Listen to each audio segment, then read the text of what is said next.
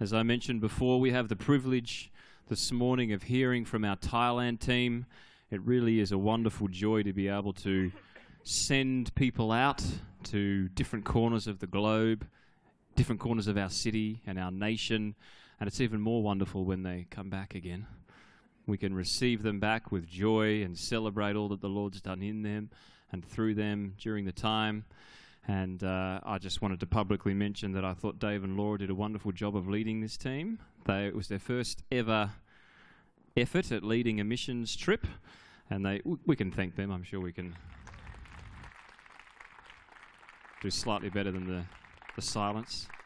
But it was um, it was a good trip. There were some challenges as as always, and in fact we got a call early one morning saying, "Can you pray?" And as soon as we got the message, my wife, I think it was it was not the middle of the night. It was about five o'clock in the morning. She said, "I bet it's the Thailand team," because she'd been up all night, and the Lord had put on her heart to really pray for the team. And there is a sense that when we send people, we're very much with them. We're engaged with what they're doing. It's both a privilege and a responsibility to uphold them in prayer. And then when they come back to receive what they have to say and to be encouraged by all that the Lord has done in and through them during their time. And Lord, heal Kit. In Jesus' name. There was a bit of illness, I think. Is it still remnants of Thailand illness? So, can we wel- welcome whoever is coming up first? There's a few who shared at the early service. Dave. Welcome, Dave. Can I pray for you? Sure. And then we'll give you the mic and let you loose. Thanks. So, Lord, we just thank you for this time this morning that we have to receive back and to celebrate not only our Thailand team, but all that they were able to accomplish, the things that you did in them and the things that you did through them. And I just pray for Dave and the others as they share, may they know the anointing and enabling presence of your Holy Spirit. And would you give us receiving hearts, not just to hear the stories of uh, all that has occurred during this trip, but listening ears to hear what it is your Spirit might be saying to each one of us this morning. And we pray that in Jesus' name. Amen. Cool. Thank you, Andy. Uh, good morning. My name is David Lamerton. For those who I, I haven't met, um, I think that God can really use your soul on a on a mission trip. In fact, He can use both your left and right soul as you'll see here, this is the number of steps that we did over, or I did, over the course of the of the two weeks. So if you need to burn a bit of uh, post-winter fat, I'd suggest you go over on Thailand. 30 degrees plus, that'll do the trick. Except not in my case. Next slide, please, mate. So I'm just going to quickly go over and give the, the bones of the trip, and then I'll let the, the group come in with all the uh, with all the stories and emotions and things. So this is our group. Uh, from the left, we have Haley Blake, who can't be with us this morning. Laura, uh, Sophie, uh, Hannah, um, Alyssa, Kit, Daniel, and myself. And uh, six of us are speaking this morning, but the two youngest can't make it, unfortunately. So, in a in a very uh, condensed version of events. We went over to Thailand uh, amidst really a bit of turmoil back here in Australia, in that the Cronulla Sharks had won the premiership. So, in protest, I immediately left the country and went over for mostly bridge works. So the the the organisation that we support as a church, and we mostly just hung out and, and loved these these uh, young teenagers as much as we could over the ten days we had with them. And then we went up into the mountains to run a conference, which I'll show you about in a moment. But being an obligatory uh, uh, Thailand trip, here's some funnies of some things that we saw along the way, including a bin in a toilet, uh, shaved uh, dried mango with added chili for some reason, and some live eels at the market, if that's what your thing is. Next slide, please, mate. Uh, and then during the conference itself, I just had to put this picture in. But when we were playing with the kids, we were given this building to, you know, just go and keep them entertained. And if we uh, zoom in a little bit, you can see that this was in fact a building site. So, being Thailand, of course, you just get to play with the kids in a building site with tiles everywhere, exposed walls, exposed roofs, and half finished bathrooms. That's Thailand. So, that's what we had to deal with. And windows that wouldn't open, I might add. Uh, next slide, please, mate. And finally, uh, if you're if that's your thing, that's chicken foot soup. Mmm, delicious. Next slide, please, mate. So I'll quickly address the Chiang Dao conference. We went up into uh, the mountains of Chiang Dao, which is a very picturesque area if you ever get the chance to go, to host the these 170 young people from the regions. So it was just an amazing privilege to be able to get up there and speak to such a number of kids who have come from such broken families and broken backgrounds they were just delightful from the start. They were incredible, and it was as if they were just normal kids from Australia. In fact, they were much happier, which was really took us by surprise. But as a just quickly as a church, I think we could it could be something we look into because this conference was run unbelievably well. Montreal and Super, who we also uh, sponsor as a church, ran it, and that's Super's brother Eek, uh, Ek, sorry, who who ran it, and his enthusiasm in English was just brilliant. So it's a great conference, and we, we basically rocked up with our sermons read, uh, written, and that was it. The rest was done. It was fantastically run.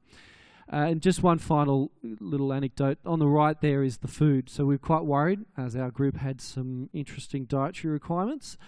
I think Sophie and I were the only ones that could eat everything, basically.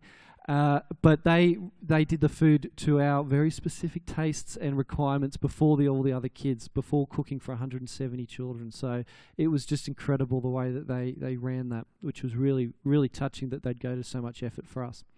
Next slide, please. And yeah, so here we th- this is the the banner that they had, and uh, they'd really gone to a lot of effort for us, and it was really really nice of them. Next one, please. Uh, just a quick anecdote about myself and my journey. So, throughout 2016, I started to feel the real presence of the Holy Spirit when I'm praying and during communion, even just before, in that I feel electric shocks and my my muscles tensing a lot. And when I was praying for every one of these kids, this, his name is David as well, I feel this th- going through me to the point where I couldn't even talk at some point. So for me personally in my my journey, it was it was a really it was a really big step up, and uh, I really uh, was was so excited about it because I'd never felt these um, these electric shocks through my body before. And as soon as as soon as the minister prayed on the first morning, I, I felt these shocks, and I just knew that the, the Lord was watching over this this conference. Next slide, please, mate. I'll quickly run through. When we were there, the group will address it, but we built two water purifiers for some of these very destitute family uh, homes, I should say. So on the right, you can see that I did get my hands dirty, and I wasn't the uh, the foreman just ordering people around. And there I am, almost taking one of the kids out with a circular saw. Next slide, please, mate and this was the this was the fruits of our labour. So on the left is what the really poor home, and there's 30 to 40 kids in that ute that's the way that they get around. And once we could install the water purifier, we let them paint it, which was really cute. Next slide, please, mate. Um, just to quickly address the finances. So this is what you as a church raised for us. So six thousand five hundred and twenty dollars and twenty cents to be precise. And we're just so blown away with the, the generosity by some people in this, in well, everybody, but specifically a few people that really gave, in some cases, over a thousand dollars. And that that's a list of what we what we did and what we could achieve with that sort of money. So a lot of water purifying materials, but paying for one boy's three day tr- uh, hospital trip, for example. The bananas, 320 bahts, only about $12, but the way that we could bless those kids who were so excited to get fed was just amazing. Uh, and that's just, yes, as you can see, your money goes a long way over there. Next slide, please, mate. Uh, I'll, I'll skip forward, I, I don't have time. And just to finish off, this is the way that Dominic views children. We gave him my camera to just take a few photos of the children whilst we were playing with them. And this is what he did. He just took a photo of each individual child because that's where his heart is. He doesn't look at them as a group, he looks at them individually and as individual people with individual issues and individual hearts. And that's where his heart is. So I think that says a lot about Dominic. And if you ever wonder about the, the ministry over there, that's Dominic. He could he could you know rustle up a, a, a, basic radar system from bits of pieces from his workshop, but at the other end of the spectrum, this is his heart as well. So I'll now pass over to Laura, and thank you very much for listening.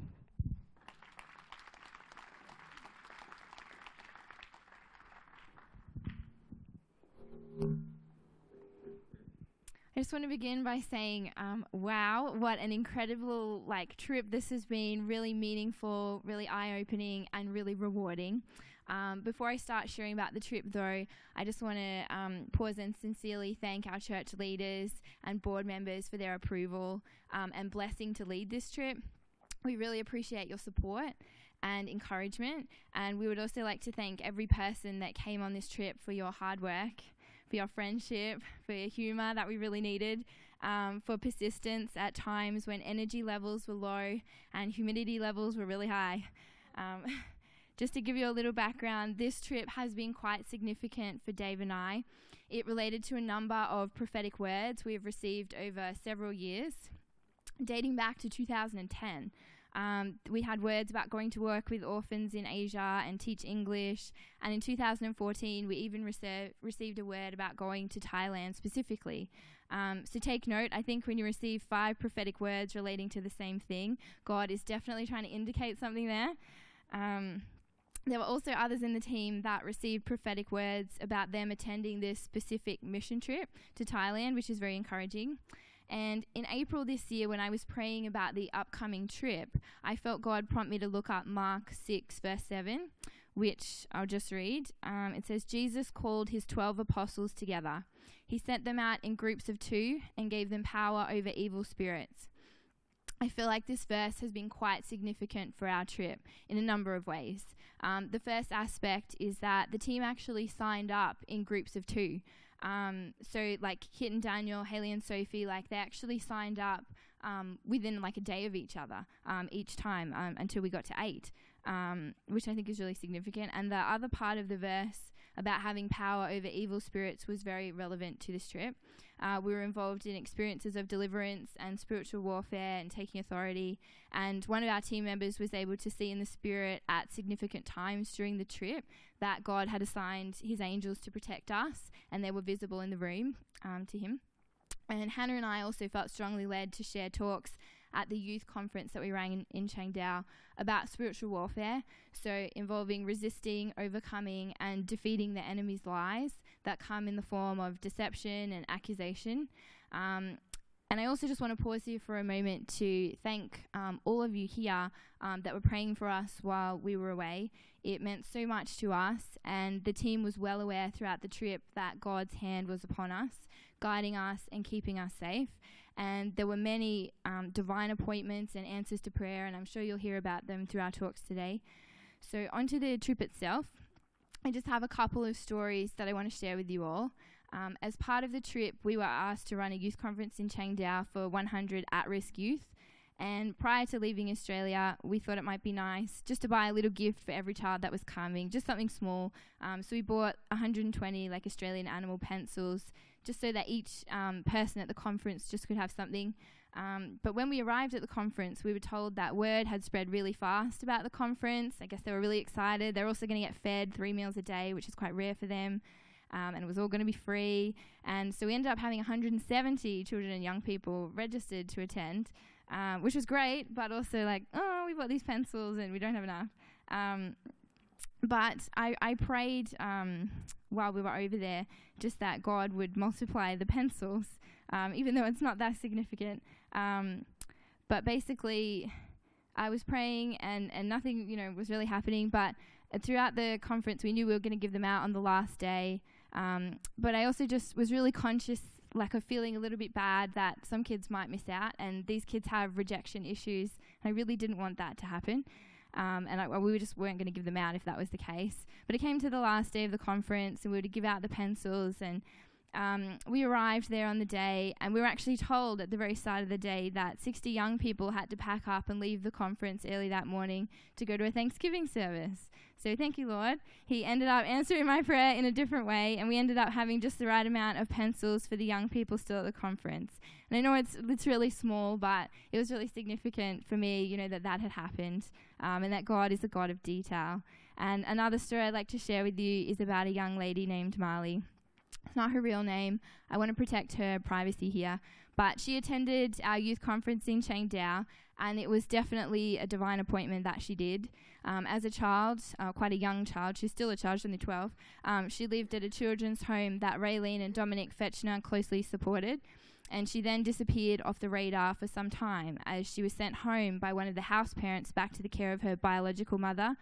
um, this is not a good thing for her because Raylene and Dominic were unable to find her again and they didn't realize that this had happened and they were quite concerned for her welfare.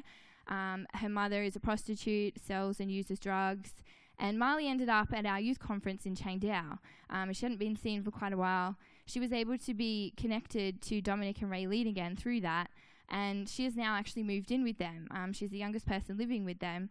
Um, but they feel that because of the tough years she's experienced in her absence, um, including being used as a drug mule and many other atrocities, basically she was just used as property. Um, and I won't share in detail in this forum what happened to her, but her reconnection with Raylene and Dominic is life changing for Marley. So it's a really significant thing that happened. And there were also lots of moments for us as a team and for me personally where we were quite stretched. Uh, we had to step out of our comfort zone, and the girls will particularly relate to this. um, we had to allow God to use us in new ways. So we had people in the team preaching for their very first time at the conference. That includes me too. Um, people praying for the first time for other people during ministry time at the conference. People um, stepping out in their prophetic words. And we also had Haley in the team who um, has been learning the guitar, um, but she played the guitar and led us in worship, even though it was her very first time playing the guitar in a public setting, um, which is really exciting. And I could go on with heaps more examples, but I won't. Um, but I think it's also like Andy was saying last week during his sermon. Uh, when he admitted that he doesn't know what he's doing, even though he's taken on this new responsibility as senior pastor, but he's willing to be used by God and allow God to guide him. And I think that's what matters most. I think that applies to all of us. We don't have to be particularly experienced or talented. Um, but if God is, is willing to, you know, but God is willing to use us if we step out. And I can personally testify to that. I was quite nervous about preaching at the conference. It was going to be my first time. And I thought and thought for weeks about what I was going to preach on, and nothing was really coming to me that stood out. Um, but as soon as I actually sat down and went, okay, I've just got to have to write it, it all just became really clear to me about what I needed to write about. The message came together easily. And I was actually even excited about sharing it at the conference and couldn't wait for that moment to come. And I felt fully prepared for it and knew that I was speaking from the heart. And I delivered my talk at the conference and felt it went quite smoothly. And the young people responded well to it. They came up in the altar call and it was good. Um, however, God wasn't finished stretching me in this area um, one of our team members became unwell and was unable to deliver her message on the last day of the conference. So she asked me to speak for her, um, which was a little bit stretching. Um, this time I was going to be speaking without the weeks of preparation and thinking and praying about the message to share and without the detailed notes, which I really like. Um, and it was definitely out of my comfort zone. But God helped me through it though, and again showed me that relying on His strength, I can do all things. And I firmly believe that too. And we just need to put ourselves out there and take that first step. And I believe that God will always meet us when we do that. So I just want to thank you for listening today. And I hope you're encouraged by what we share today. And I'll just pass on to our next team member, Sophie, now. Thank you.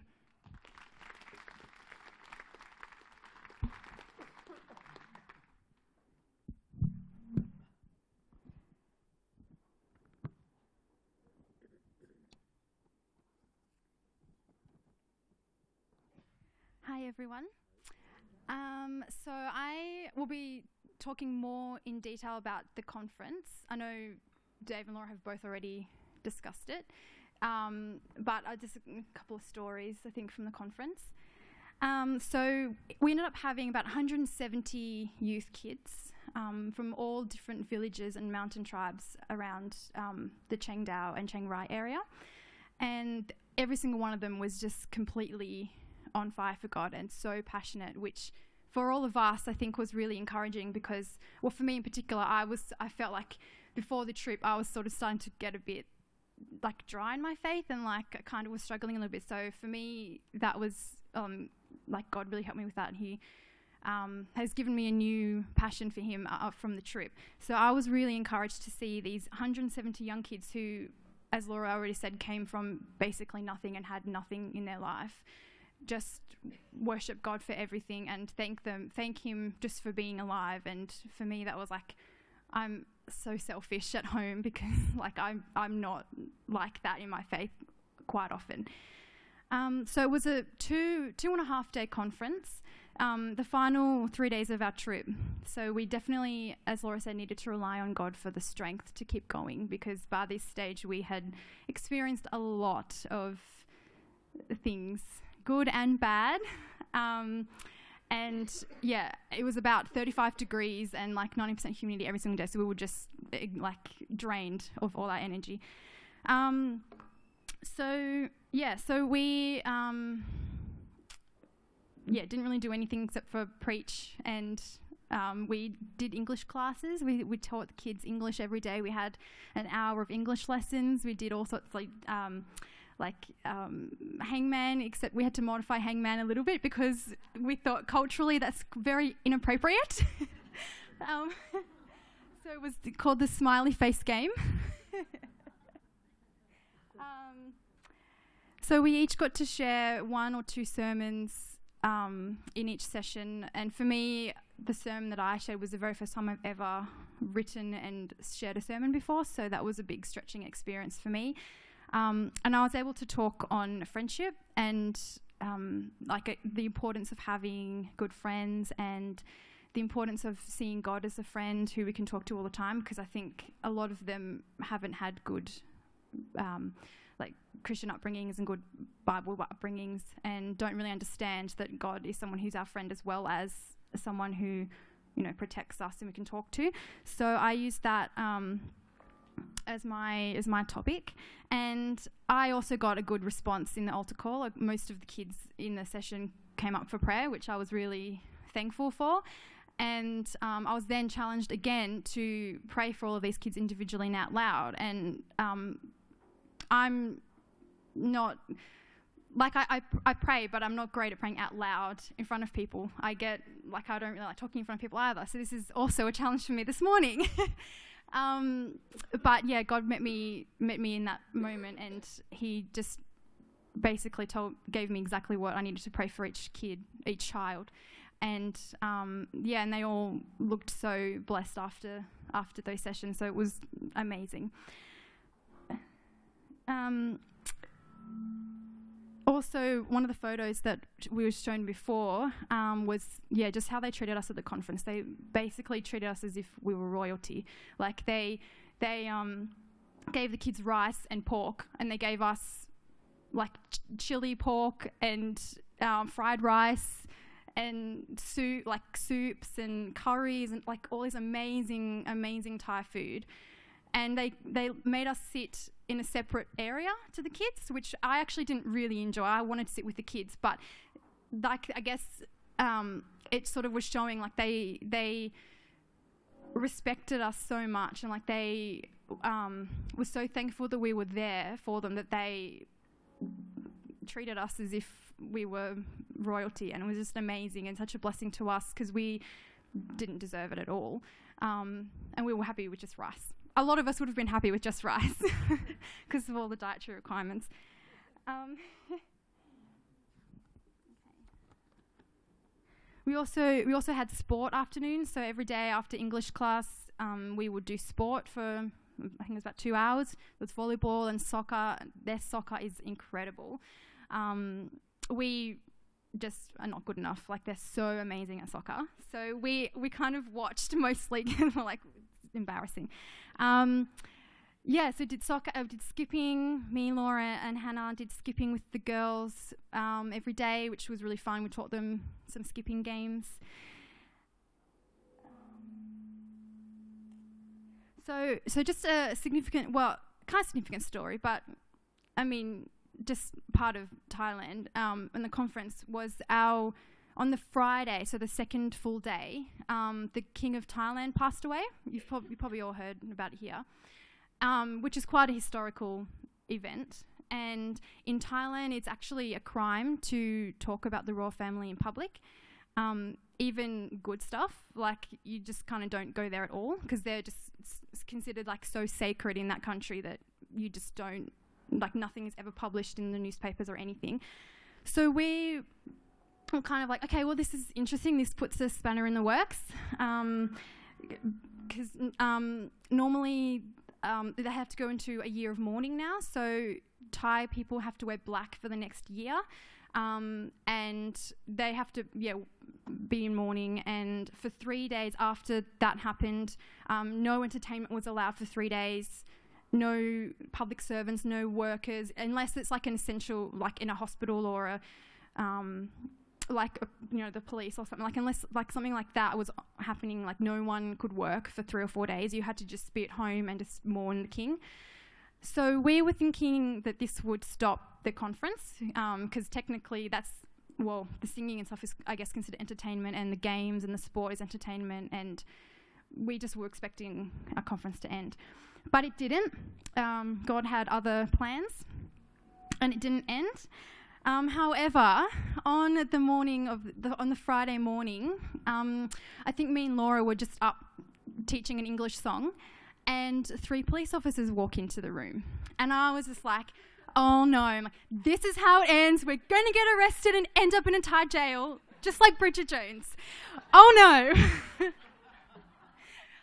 and I completely freaked out. I was like, I didn't sign up for this, God. I'm like, look, you've, you've stretched me, but not, this is too much. Um, so, yeah, so I looked at Laura and I was just like, uh, do we stop like what what do we do and we both just had that awkward moment of like um and the police officers are so intimidating over there like they come in like with these like like all black tight uniforms and like with the guns here and like so intimidate intimidating staring us no smiling no laughing nothing so scary and and so I kind of just froze. And then they sit down and start watching us to get out their notebooks. And I was like, oh no, they're taking notes. Oh no. it's just getting worse and worse. Um, anyway, it turns out they're only here to talk about drugs. So they, one of the police officers apparently was a friend of Montre, who um, is one of the house parents at the children's home in Chiang Dao. And apparently he had arranged it that the night before um, for, for three of them to come and talk about drugs for an hour. And he didn't tell us this. So we freaked out for no reason. Um, yeah, and and it was all in Thai. No one translated for us. So we're sitting here awkwardly for an hour, like, what are they saying? Like, what's taking so long? Because we were just keen to kind of get on with the day and do some more English teaching. Um, and then, yeah, after that, they're like, oh, yeah, we're just talking about drugs. And I was like, but you just say, like, don't do drugs, they're bad. Like, how does it take an hour? And I just couldn't work out what was taking so long. And I was just, I guess I was just tired and a bit over it at that point. Um, anyway, so basically, um, hold on. Um, yeah, so basically, I guess the point of that story is um, by all of you praying for us the whole time, um, God had his own agenda. And even though we were kind of breaking the Thai law by still having the conference when the king died, um, nothing happened. We were fine. And um, the conference went on as it had planned, and um, the kids got more touch that day. And yeah, it was great. So, I, as Laura already said, thank you all so much for your press support over the over the two weeks we were away. Um, we felt it in so many so many ways and in visual ways as well. Like there was one moment, I'm nearly finished. There was one moment um, when um, we were at the um, Jerry home, so the first home we were at, when that was a poorer home, the poorest one that we saw. And we were just playing What's the Time, Mr. Wolf with the kids. And up like in the sky, we just saw like there was a cloud and then just a rainbow, and it hadn't been raining or like there was no floods or anything, but there was just we all saw it and we all just stopped and were like, "Wow, like that's that's God right there saying like you guys." He's like, "I'm walking with you every single minute of this trip." So that's because you guys have been praying for us. So thank you so much for all your prayer support. Um, we really, really felt it. And I'm now handing over to Hannah.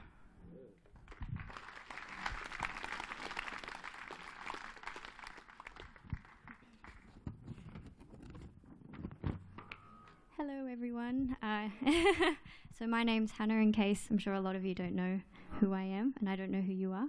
Um, but um, I just want to start by saying thank you. And yes, thank you for your prayers and um, the generous donations that you gave that we could bless the kids with. And we're just so amazed. Um, like, I know that we could bless those kids, but they have really felt, I think they blessed each and every one of us.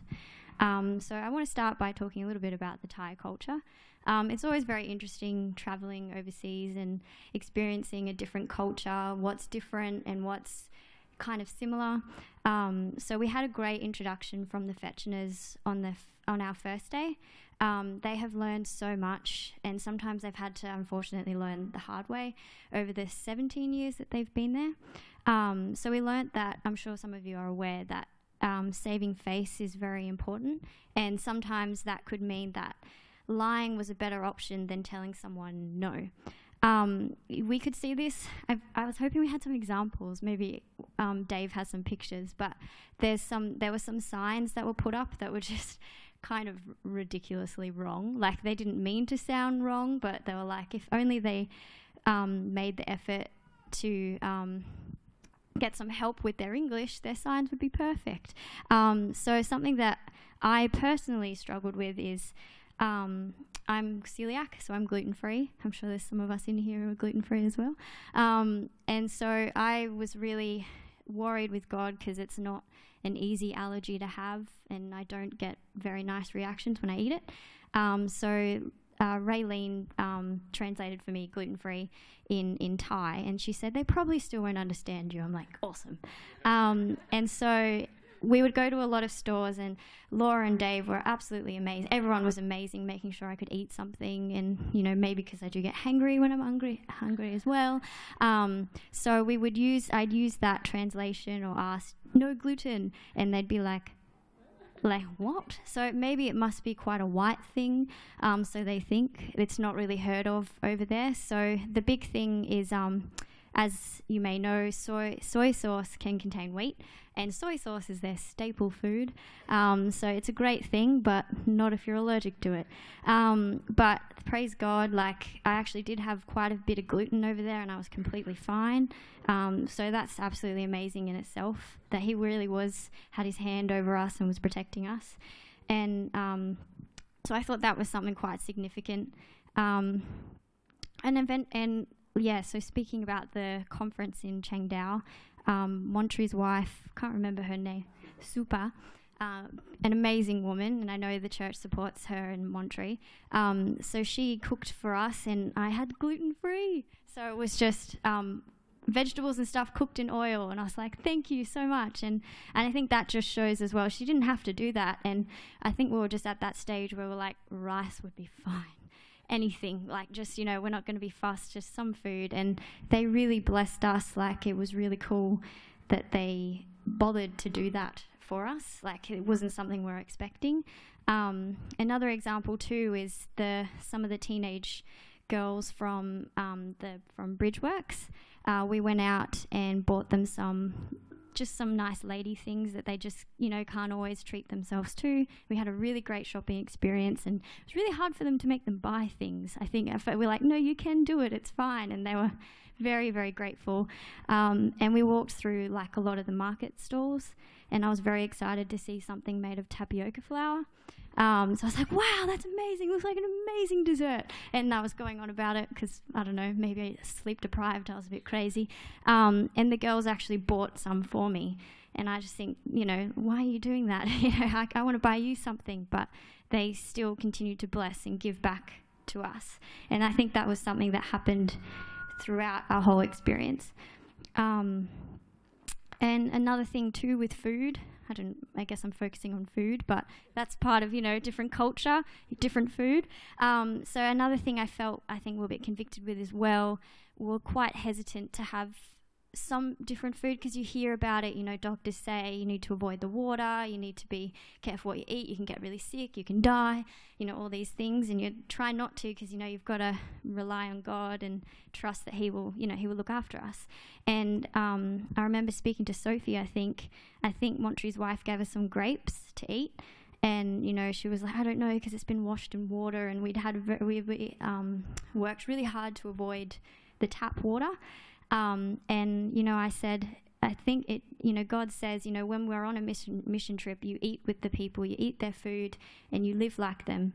And and she was, yeah, we are both like, well, that's that's true. So we've got to trust God in that. And the grapes were amazing, and we were fine. So praise God. Um, uh, sorry. and another thing that I find funny, just something quite opposite in Thai culture around food, it's uh, you start with less on your plate, so you have only little bits on your plate. And I'm like, well, that's quite funny. It's quite opposite here. If someone only takes a little bit of your food, it can be a little bit rude, can't it? Um, so, and of course, there was lots of chili. I know Daniel and Dave were, you know, brave in trying the chili. I know I didn't, especially in this hot weather. Um, the kids found it hilarious whenever we'd eat chili. They thought it was so funny. They were just eating chili straight.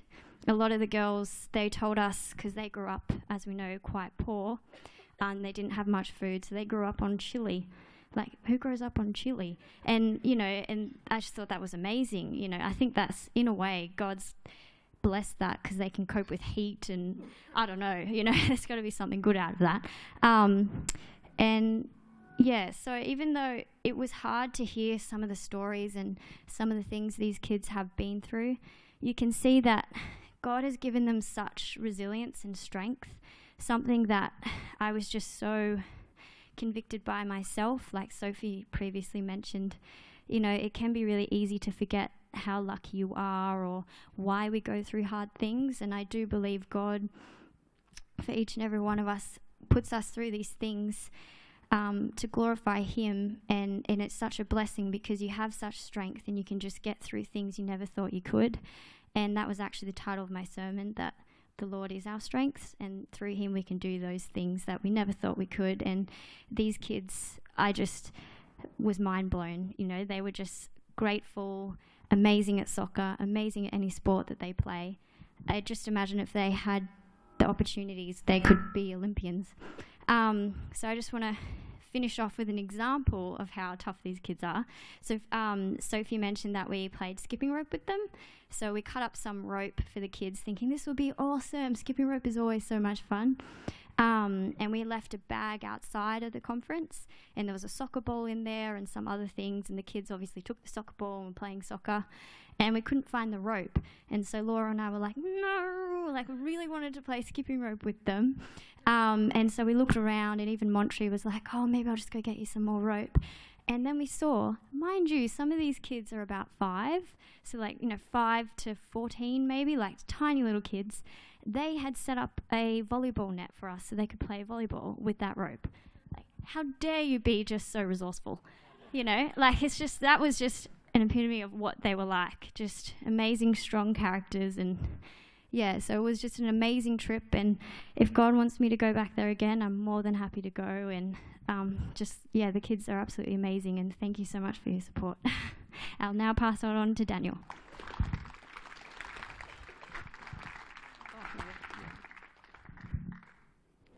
Cool. I'll be um kind of quick because I know it's uh, getting a little on in time. Um, I just want to talk really quickly just about the I guess the faith journey that um, I personally experienced over there. Um, I know I arrived on the first day, and I believe we went out to the children's home, and we did some very kind of. At the time, I wasn't really quite sure what to expect when I arrived. Cause my first mission trip overseas, and I was like, "Is there going to be like big lights in the sky? What's going to happen?" Uh, and I remember thinking to myself, "Wow, it's really, it's really quite mundane. Like just kind of there, we hang out with the kids. It was, it was excellent, but it was kind of just normal, normal life type stuff." Um, and then I think it was the very next day, uh, we arrived out at the children's home, and there was a car accident that happened uh, only moments before we arrived. And I went, oh, wow, this is quite less fun day now. uh, and it was actually quite um, experience. We were able to kind of, um, I'm sure some of you may have heard, we were able to kind of assist with the um, the young man who was injured. Um, and, you know, just able to be there and then pray and that sort of thing as well it was quite, I guess, quite encouraging that way just to be there. And we heard later on in the trip that he was actually uh, recovering in hospital. He'd been through surgery and um, a relative came up to the home and thanked um, us for helping and, and that sort of thing as well. Uh, and then I guess the the other thing that was quite encouraging as well was that I be- believe that a lot of what we did over there was quite impactful, and uh, that came out in I believe one of the photos that may have come out. And Sophie mentioned as well. Uh, when we were at one of the young children home, there was this amazing cloud that kind of came out, and this rainbow appeared in this cloud. And the the photo is not quite zoomed in, so you can't really see it on the projector screen when it came up, but it was really quite a impact where everyone like everyone stopped you looked around you could see this actually a photo somewhere of everyone looking up at this cloud going wow like it's really bizarre it was really uh, quite a, a, powerful thing i thought and it really spoke to that uh, what was happening was uh, more than just uh, what you might see the, the mundane is you quote put in quotation marks. It was actually quite impactful for them personally as the kids and the spiritual impact we had over there as well. Um, I also went to uh, Israel as well, as some of you may know, uh, and I was uh, quite impacted there as well by God's faithfulness. I literally had no plan for Israel. I had the flights booked, uh, and on the flight um, from Turkey to Tel Aviv, uh, person sat next to me, and I said, "Hey, how can I get from the airport to Jerusalem?" Uh, and they gave me directions on how to get there because it was a public holiday, and of course, no public transport was running. Um, so God was like coming in like right sometimes at the last moment. I felt, but uh, there were a few things, and there was actually a few times when you know I met up. There was divine encounters that haven't. Go into many detail because they weren't at the time, but um, the one thing I will mention from Israel is that um, I'd wanted to buy a shofar when I was over there. It was one of the one thing I really wanted to get.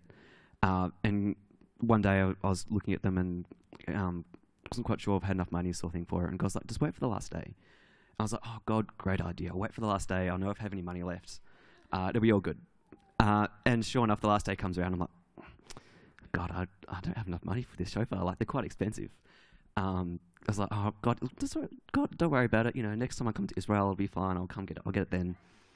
Uh, sure enough, I was at a conference and someone walks up to me and says, Hey, this is from God for you, and hands me this shofar.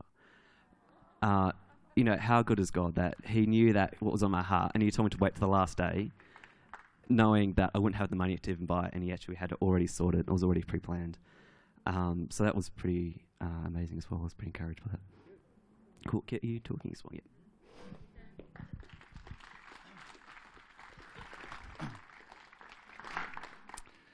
When I was praying about what to talk about, God gave me something slightly different.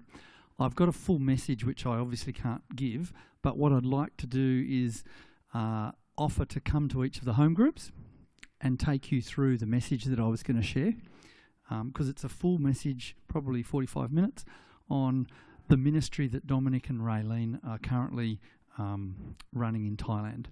The, the, um, the passage that God gave me was Romans 5 1 to 5, which is a passage about um, suffering brings endurance, which brings character, which brings hope. and that's the journey that uh, Dominic and Raylene themselves have been on over in Thailand. They've been through some really tough times, but they've hung in there and persevered, and God has really blessed them. Um, it's also the journey that they are taking each of their young people on with them. Um, each of the young people that they have in the home uh, come from very difficult backgrounds very quickly um, in Thailand, in the region that they're in, not everybody, but a lot of people, if they um, are in a relationship and have children and the relationship breaks down and they then form a new relationship, the children are simply ditched. that might be sold as um, slaves or as domestic servants or into the sex trafficking industry, or they might be foisted on relatives um, who often can't look after them because it's generally grandparents or they're literally left on the street. So that's the story of every one of the children that Dominic and Raylene are caring for. There are thousands of orphanages in Thailand, and that is why. So it's a, it's a culture of orphans. Um, and that's the background for each of these children. Um, so you can understand rejection is huge. They've been there 17 years, and what I was going to do was take you through what they've been doing and what their ministry means and what our support for them means. So I'm going to do that really quickly. Um, and obviously, if you want the full version, I'd love to come and chat at all the home groups. um, Dominic and Raylene basically have 14 young people in their house, um, and it's their home. So they're not like house parents where they just sort of look after the kids and don't have much involvement. Each one of them they treat as a child. They Oh, there's 15 now. 15. Sorry, I was just thinking 15. Um, they basically mentor them. They're both amazing mentors.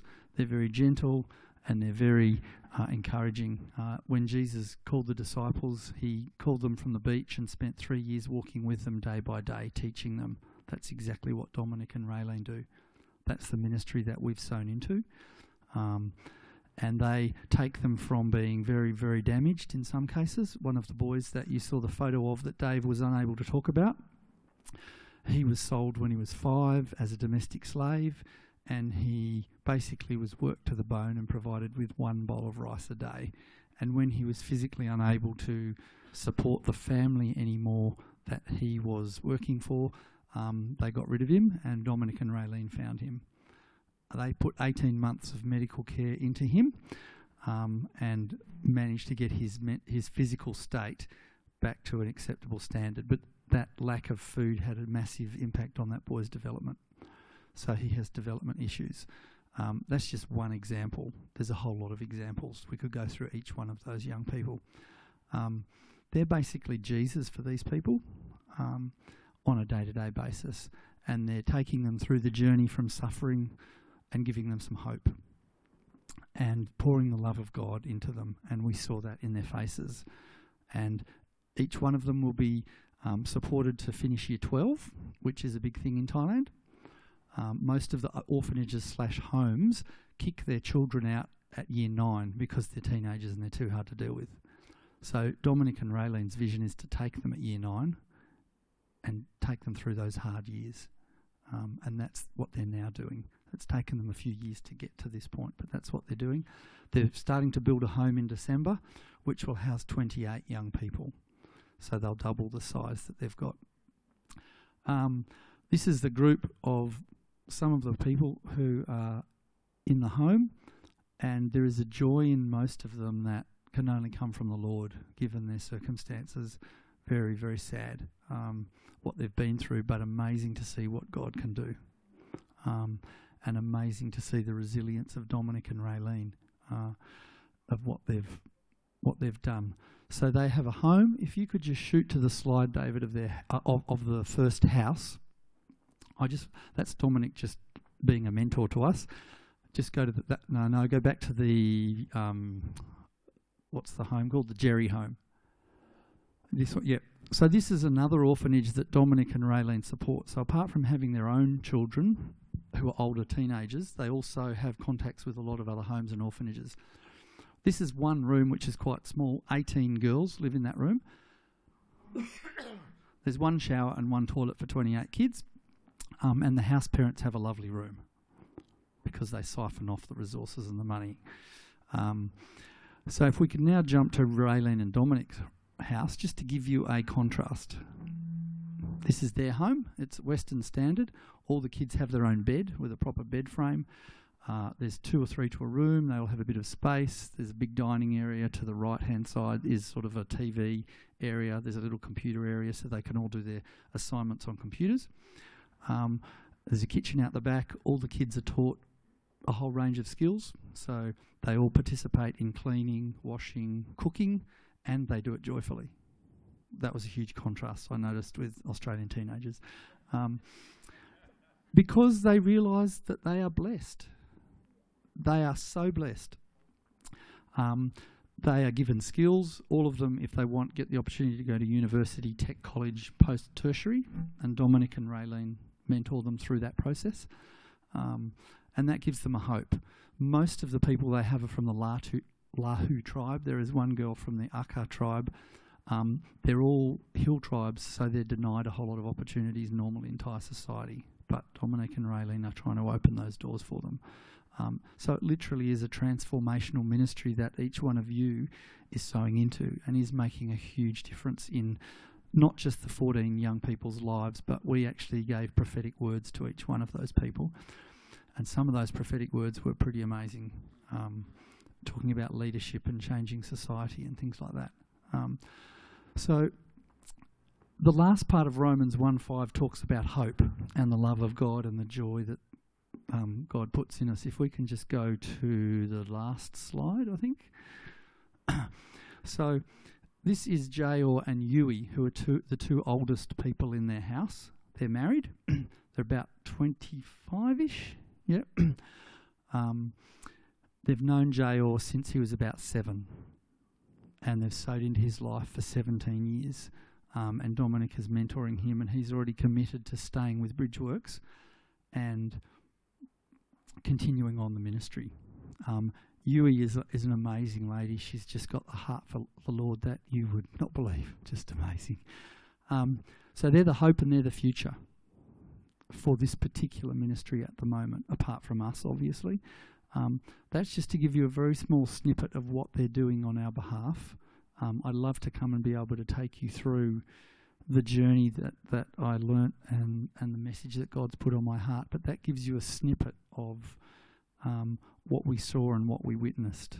Um, they're gentle and they're kind, um, and they go out of their way to give learning opportunities. A quick example is Gunlaya is about 19, 20, and she's just learning to drive, and so the ute was in the driveway the wrong way, and Dominic wanted it facing engine out so he could load it up at the back.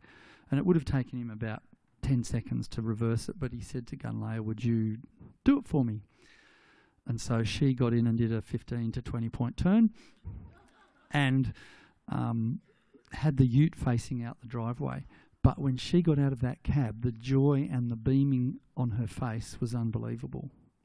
And that's the mentoring, and that's the way they they lead their young people. They give them the opportunities, and if they make mistakes, which they all do, there's no jumping and yelling, and it's just a quiet leading and saying, okay, how could we have done that differently? What might we do next time? Um, so, for those of you who don't know much about Dominic and Raylene, that's what they're doing. That's the ministry that we support. Um, and from my perspective, it was really amazing. It was quite life changing to see what they're doing. Um, and an idea that popped into my head during worship was if you're interested, there are 14 young people in that house, and I'd love to sit down and organise sponsorship for each one of those 14 from people in the church because you can actually go on a mission trip and meet the people that you're supporting, whereas with compassion or with somebody else, that's not necessarily possible. Um, so that's something I'll talk to Andy and Co about. But if you're interested, let me know. I'd love to coordinate and organise that because I can see that it will make a difference um, the money that we're providing already is making a huge difference. It's transformed 14 people's lives, and there's one young girl who's about to start that journey. Um, so, if you have a vision or a dream that God has put on your heart that has taken a while to come to fruition or is sort of lying dusty in the cobwebs, um, I'd really encourage you this morning to come out and get some prayer because God can restore and redeem that Raylene and Dominic had this vision, and it's taken them over 10 years to get to the point where they felt they could start working on it. Hasn't come to fruition yet, but they're still there. So if there's anyone who's got a dream that's fallen by the wayside or a vision that is just not really going anywhere, when we have prayer at the end, please come forward and we'd love to pray for you.